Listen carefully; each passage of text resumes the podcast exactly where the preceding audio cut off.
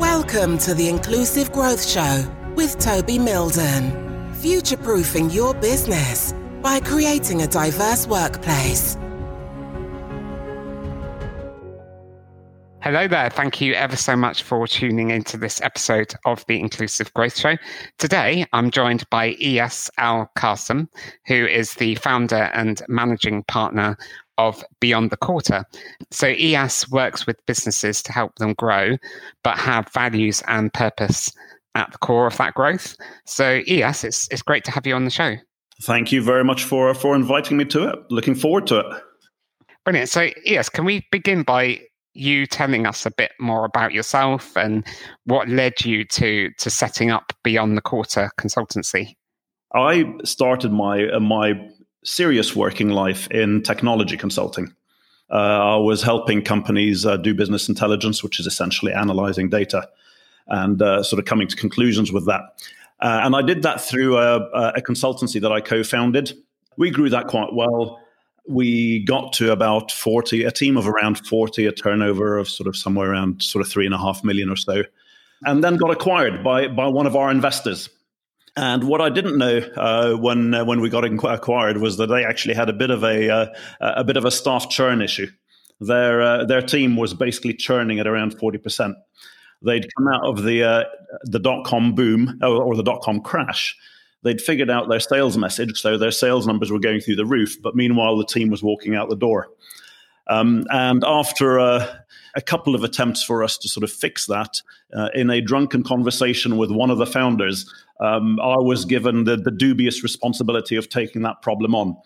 Uh, and so, having joined the board of, of the company that acquired us, I, I took on that turnaround and led that and essentially took that churn down from 40% to 6%. So, over the the space of a of sort of a few years, we went from a team of 60 that was losing 24 people a year to a team of around 200 that was losing 12 people a year.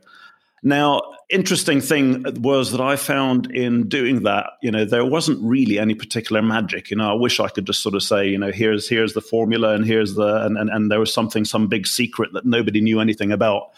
What actually happened was quite simply, I made it pretty clear what uh, I was hoping we would stand for as a team and as a company.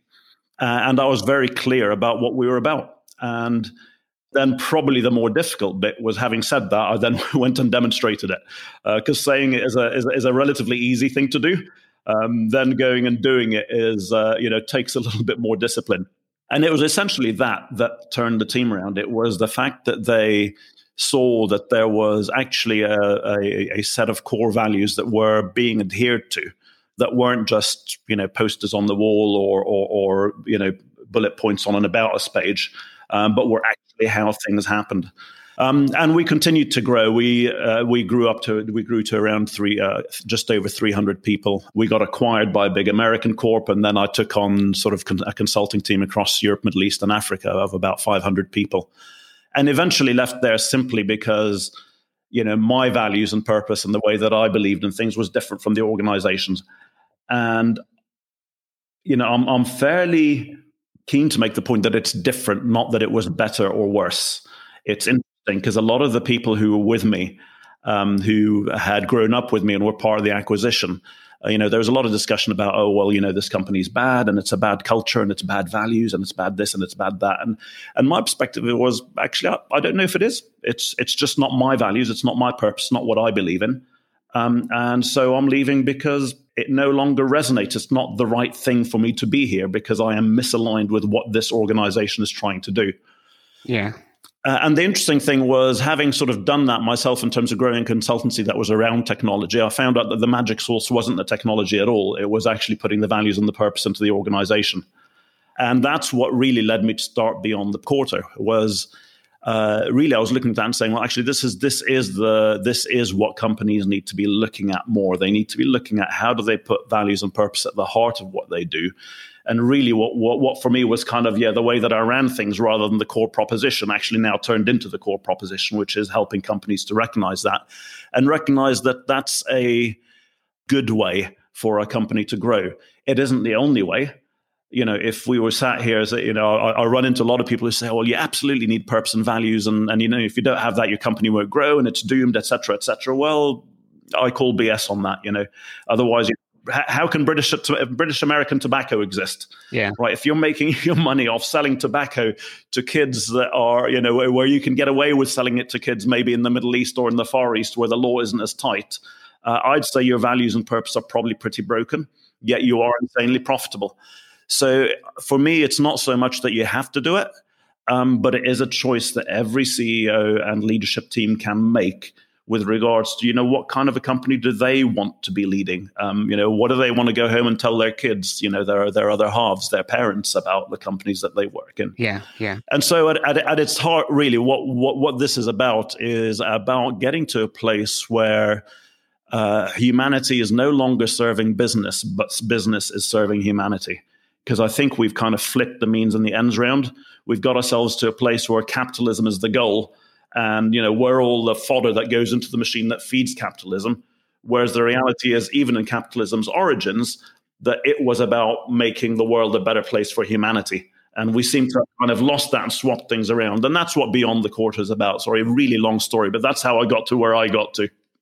That's really cool. And from what I've read, that younger people um, are attracted to more purpose driven organizations, so millennials and Generation Z. And I mean, that's a huge generalization, but that seems to be the trend for employees.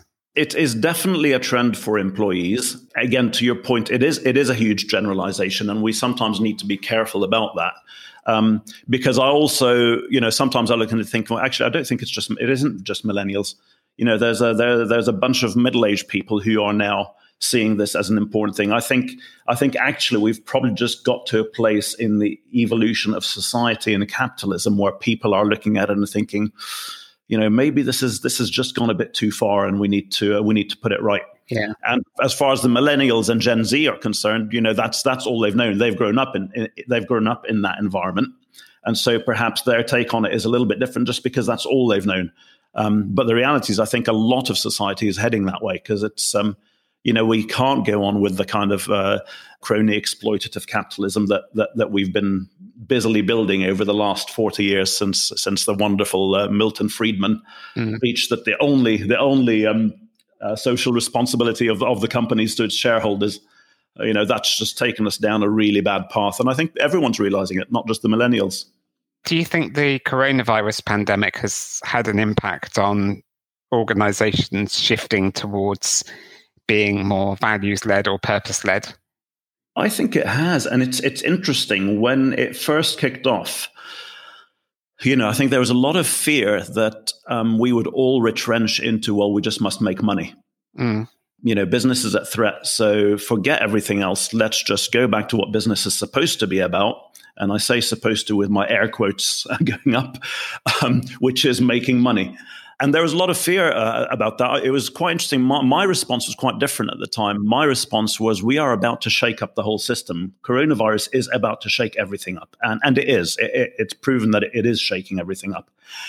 And for me, you know, I look back at any system and any system, whether it's a physical system or a social system or a, or a business system that's in flux, is a system that can change enormously and where you've got the scope to be driving it in a certain direction. For me, when coronavirus happened, I looked at it and said, okay, well, a lot of things are going to change. And now rather than you know sitting and waiting to see what that change is going to look like we need to be active in driving the direction of that change. And i think a lot of organizations have been doing that. I mean i've been fascinated that even the most you know if, if, if you will the most rabid capitalist classes in uh, in in private equity and and in uh, and in investment have been looking a lot more at, at esg funds. There's been a real growth in them. And and so actually i think that you know, there's been both a realization that uh, humanity is important. It isn't just about the bottom line, um, and and COVID forced that on us. You know, if if you're a CEO, you were no longer longer looking at a downturn that was just about your money going out of the of, of, of the bank. It was about your people, and so we were dealing with lives as well as livelihoods. And I think that uh, made people think of things in a different way. And those that were prepared to take a stance and see the opportunity to reshape things have also been very vocal in saying, okay, let's look at this and let's shape a better form of capitalism coming out of it. So, COVID, I think, hopefully, will leave us with one gift. having extracted so much from us along the way, I'm hoping it's going to leave us with a gift where uh, a lot of us have woken up to what business should be about. Yeah, yeah. I mean, I'm always fascinated by the disconnect sometimes between the stated values of an organization and the lived values because I remember I went I went to go and do some training for a client and behind the reception desk was this massive billboard listing their values. And diversity and inclusion was i think the second one on the list. And i thought oh we're off to a good start. You know they they believe in diversity and they and they believe in inclusion. Yeah. then when i did the training session with the staff they were complaining about what a terrible place this was to work and how the senior leadership team was far from diverse and the behaviors that they were exhibiting were far from being inclusive. Yeah. And I just thought, what on earth is going on here? It's like Yeah, and, and that's a real thing actually. So there's a there's a fascinating study that was done, I think it was by the European Institute of Economic Research on the correlation between values and company performance. And what they found was that there was, um, as you know, you and I and, and anyone who believes in values um, would kind of expect, there was a positive correlation between positive values and and an organization's performance. Uh, you know, so much so expected and so yeah, dull, if you will. What I found more interesting was that there they showed that the companies that had articulated values but then done nothing about living them underperformed the market by about as much as those who'd articulated them and lived them were overperforming. And so you very quickly get to the conclusion that, in fact, and, and I've seen this with a couple of clients that I've talked to where, you know, I'll, I'll talk to them and say, well, if, if you're not prepared to actually do values rather than just articulate them, then I'm not interested in doing the work. Because where it leads you to the conclusion is that you're actually better off not saying anything at all about values if you're not prepared to then go and do the work of living them. Yeah. Uh, and I think that's what happens with those companies. I mean, it's it's it's interesting. There's you know there's an organization with core values. There's one company, famous company. Its core values were respect, integrity, communication, and excellence. Uh, you know, they sound like reasonable enough values, right? Respect, communication, integrity, fantastic. That was Enron. Yeah, yeah. um, uh, spectacular case study where you know the value and the values were plastered all over the place, all over their offices, everywhere.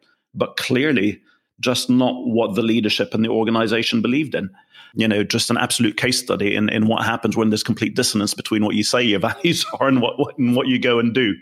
Yes, I suppose as an organization, you need to have your stated values, but you need to work really hard to make sure that people are living those values day to day. Yeah, absolutely. And, and that actually is a lot of the work that I engage with because you need to make that happen, but you also need to make that happen in an in an enterprise that is commercially viable, uh, which means it has to be both profitable and cash flow positive. You know, we can look at purpose and values and say, you know, it it it starts there, and it does start there, um, but it can't stop there. And I and I'm, I've been guilty. So in in my past, you know, one one piece I didn't mention in my in in, in my uh, story of how I got to where I got to was a startup that I had that failed. So I did. I did uh, start up a company that was uh, about getting children to engage more with uh, the physical world and with social activities and and and and um, and do things that weren't essentially online. And I used the the online paradigm. It was essentially a social network, but but gave them rewards for doing things in the offline world. Whether that was you know teaching a friend ten words of Japanese or or how to curl a ball into the top left corner of a of a, of a goalpost or, or, or drawing some art or whatever it is. And it was very much purpose founded. You know, I had four young children, and I saw how engaged they were in machines, and I was like, okay, the machines are good, but they need to be doing the other stuff too. Yeah, absolutely about purpose and values. Couldn't get the commercial model right, and it ended up you know, it, it, the the the company failed. You know, took a lot of my savings with it. Um, but that was for me a prime example of starting purely with saying, you know, here's a great purpose, and I want to serve this purpose, and I want to make it happen. If you're doing that in a commercial enterprise and you haven't figured out the commercial model, then you're actually going to end up underserving your purpose. So for me, it's about how do you do those things? How do you do the purpose and values, um, and but embed them into a commercially positive organization, which is essentially what I did previously in the um, in the consultancies that I had. And that means doing the hard work of figuring out, you know, how do you lead with them? Yeah. How do they get embedded in your processes? Uh, how do they get impacted across your stakeholders? You know, there's ways to do this, as, as you well know, because that's absolutely what making D&I uh, real in a company is about. So there are ways to do that, but you have to be explicit in, in, in addressing them and making sure that they are embedded. I try and get my clients to think more strategically about diversity and inclusion. So I show them a picture of a pyramid. Yeah. At the top of the pyramid is um, purpose and vision. In the middle of the pyramid is uh, objectives or their key results. At the bottom of the pyramid is their values.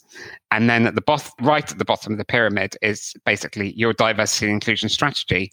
And I get my clients to think about how can your diversity and inclusion strategy enable and in, empower all of the above. Yeah. So if you have a, a value around innovation and creativity, we know that with diversity, you get an increase in innovation. You you know you get out you get out of groupthink. You get people coming from all sorts of backgrounds with different perspectives, and that helps drive innovation. So therefore, that will drive that value, and you know that value might then drive a uh, a goal around innovating new products and shipping new products, which might help you fulfill your purpose. So, I mean, is that kind of thing you've come across before? Yeah, no, no, absolutely, absolutely. And I mean, I think, um, you know, for me, yeah, we, we, I told you up front, you know, I'm not, I'm not a, a, a D&I specialist. When we drill down into the the absolute uh, um, detail of how you would go and, and implement D&I, that's when I would say to them, you know, go, go and speak to someone like Toby because you want to get absolutely into the heart of how this happens rather than just have somebody who's helping you execute an overall business strategy. But it is absolutely about that. And, and I think it's, you know, it's interesting. It's it, it is about the perspective. You know, we we talk about diversity, but the reality is that the business performance comes out of more than anything. It's the cognitive diversity.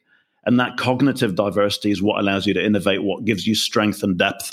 And that cognitive diversity comes from people having diverse backgrounds and having diverse experiences. And but but where it actually turns into the business benefit is around cognitive diversity. And it's it's, it's incredible how how overlooked that is uh, still.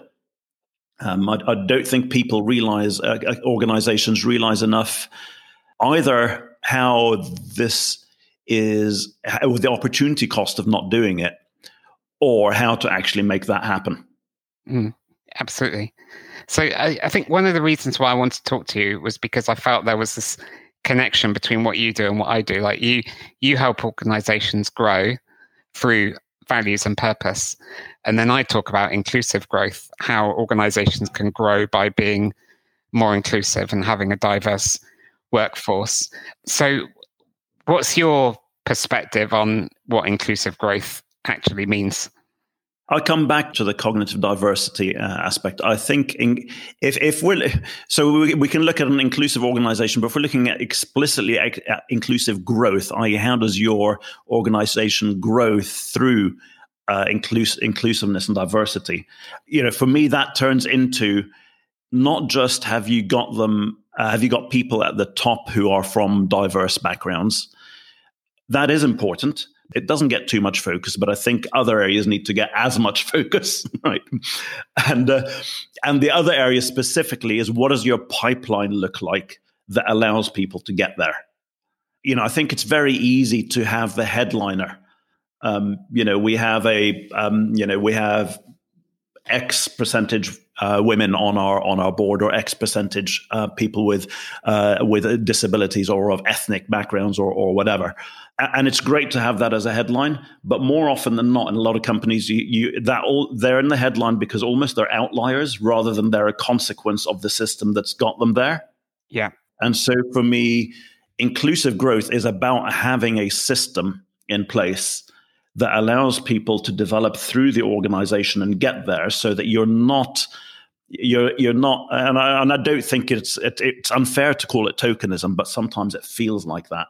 But but you're not getting isolated cases that are at the top uh, and taking that as a as a as a tick in the box that therefore I, have done di- I've done diversity because you know, I've got a, I've, I've, I've got a black woman on my board, and I've, I've got someone who who has yeah, X Y disability and and uh, and an Asian man, and I've now done diversity. Tick the box. Yeah. You know, yeah. it's like how, how, did they get there? How what what what does it look like through the whole of the rest of your organization? What have you done to promote that? What have you done to allow people to face that? What are you doing in the boardroom? I mean, it's it's interesting. I, I sit in a boardroom and it's and and and it it the uh, types of discrimination, as you'll well know, they they surface in ways that are sometimes incredibly subtle and and and hard to spot. Yeah, yeah. You know, I've sat uh, the, the number of times, and this this happens. I see this a lot with with with women, and I hate to stereotype, but it's, I'm stereotyping men as I am women with this. Um, where uh, we're sat in a leadership team, and the hot debate kicks off, and invariably the blokes all dive in with their various viewpoints, and I don't hear much from from the woman in the room.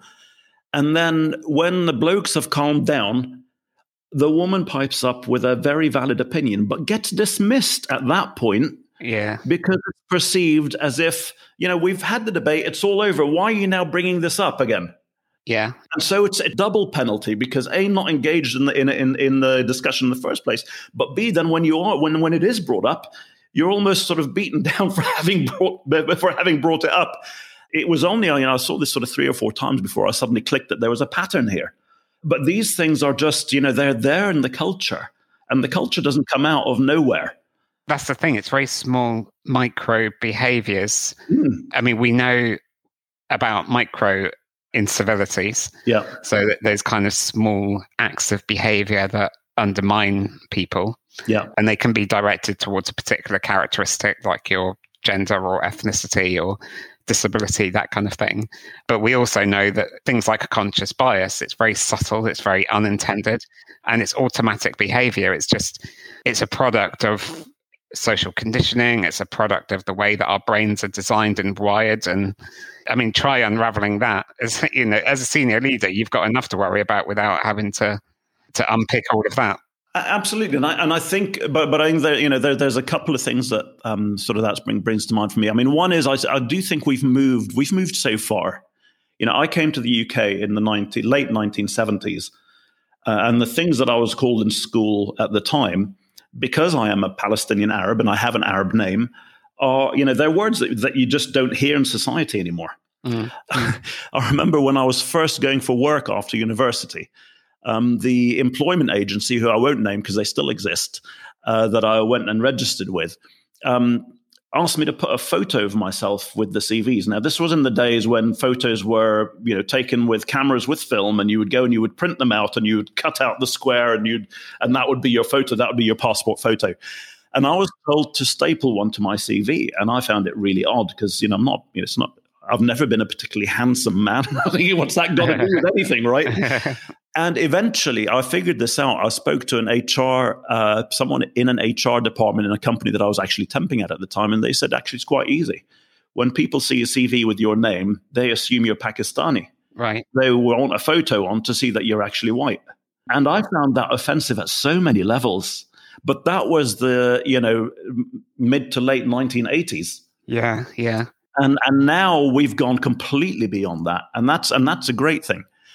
But also for me the other point and you mentioned this about leaders and and and, and the ability to deal with it i think you know there's a i think we've got a bit of a crisis of leadership going on at the moment anyway for a variety of reasons. We've got to a place where there's a much higher expectation of there being black and white answers for everything Mm. That there's a binary answer that I can look at this topic and I have an answer, and therefore I can make that decision based on that answer, and it's indisputable, and it's you know I can almost trace it through a spreadsheet formula and find the input variables, and and and, and I've got my answer in terms of how I lead and what I do. But the reality is, there's a massive amount of grey. Yeah in leadership, in humanity, you know, and that's actually what makes humanity magnificent. You know, if there wasn't that gray, we wouldn't be able to be so curious. And so I think you know, there's a bit of crisis in leadership and that we are looking for a binary answer when actually in the end it comes down to wisdom and judgment that comes from experience and, and from humanity. You know on on D&I just like on most other topics there isn't a i don't think there is a clear cut answer. There is a view a perspective that you will have a view a perspective that i'll have a view and perspective that anyone has. There are some basic core values or basic ethics that i think ought to be adhered to. But above that we're all trying to find the answer. Yeah. Uh, and in doing so, we're just on this endless journey, which I think is the same journey that's taken us from a place where I was being told to put a photo of my white face on a CV because it might help me get a job to a place where now we're actually looking at blind CVs. Yeah. Uh, and it's it's just that same journey. We're just constantly shifting the conversation forward and upward. And that's a good thing. That's a really good thing. Yeah, absolutely. Well, yes, thank you ever so much for joining me on today's show. If somebody wants to get in touch with you because they like the sound of the, the work that, that you do, how, how should they do that? So there's two ways. Uh, the best way is to find me on LinkedIn. Uh, one of the one of the really bad things about having a name like Iyas Al Qasim, which I'm sure will be in the short in, in the show notes, is it's terrible to spell. One of the great things having about it is that there's no other that I've ever met. So you, so you can find me on LinkedIn or just go to beyondthequarter.com. Brilliant. Well, thanks, Iyas, for joining me today. It's been lovely to chat with you. And uh, thank you for tuning into this episode of the Inclusive Growth Show. Hope you enjoyed my conversation with Iyas. And uh, I look forward to seeing you on the next episode, which will be coming up shortly. Until then, take care. Thanks very much. Thank you for listening to the Inclusive Growth Show. For further information and resources from Toby and his team, head on over to our website at mildon.co.uk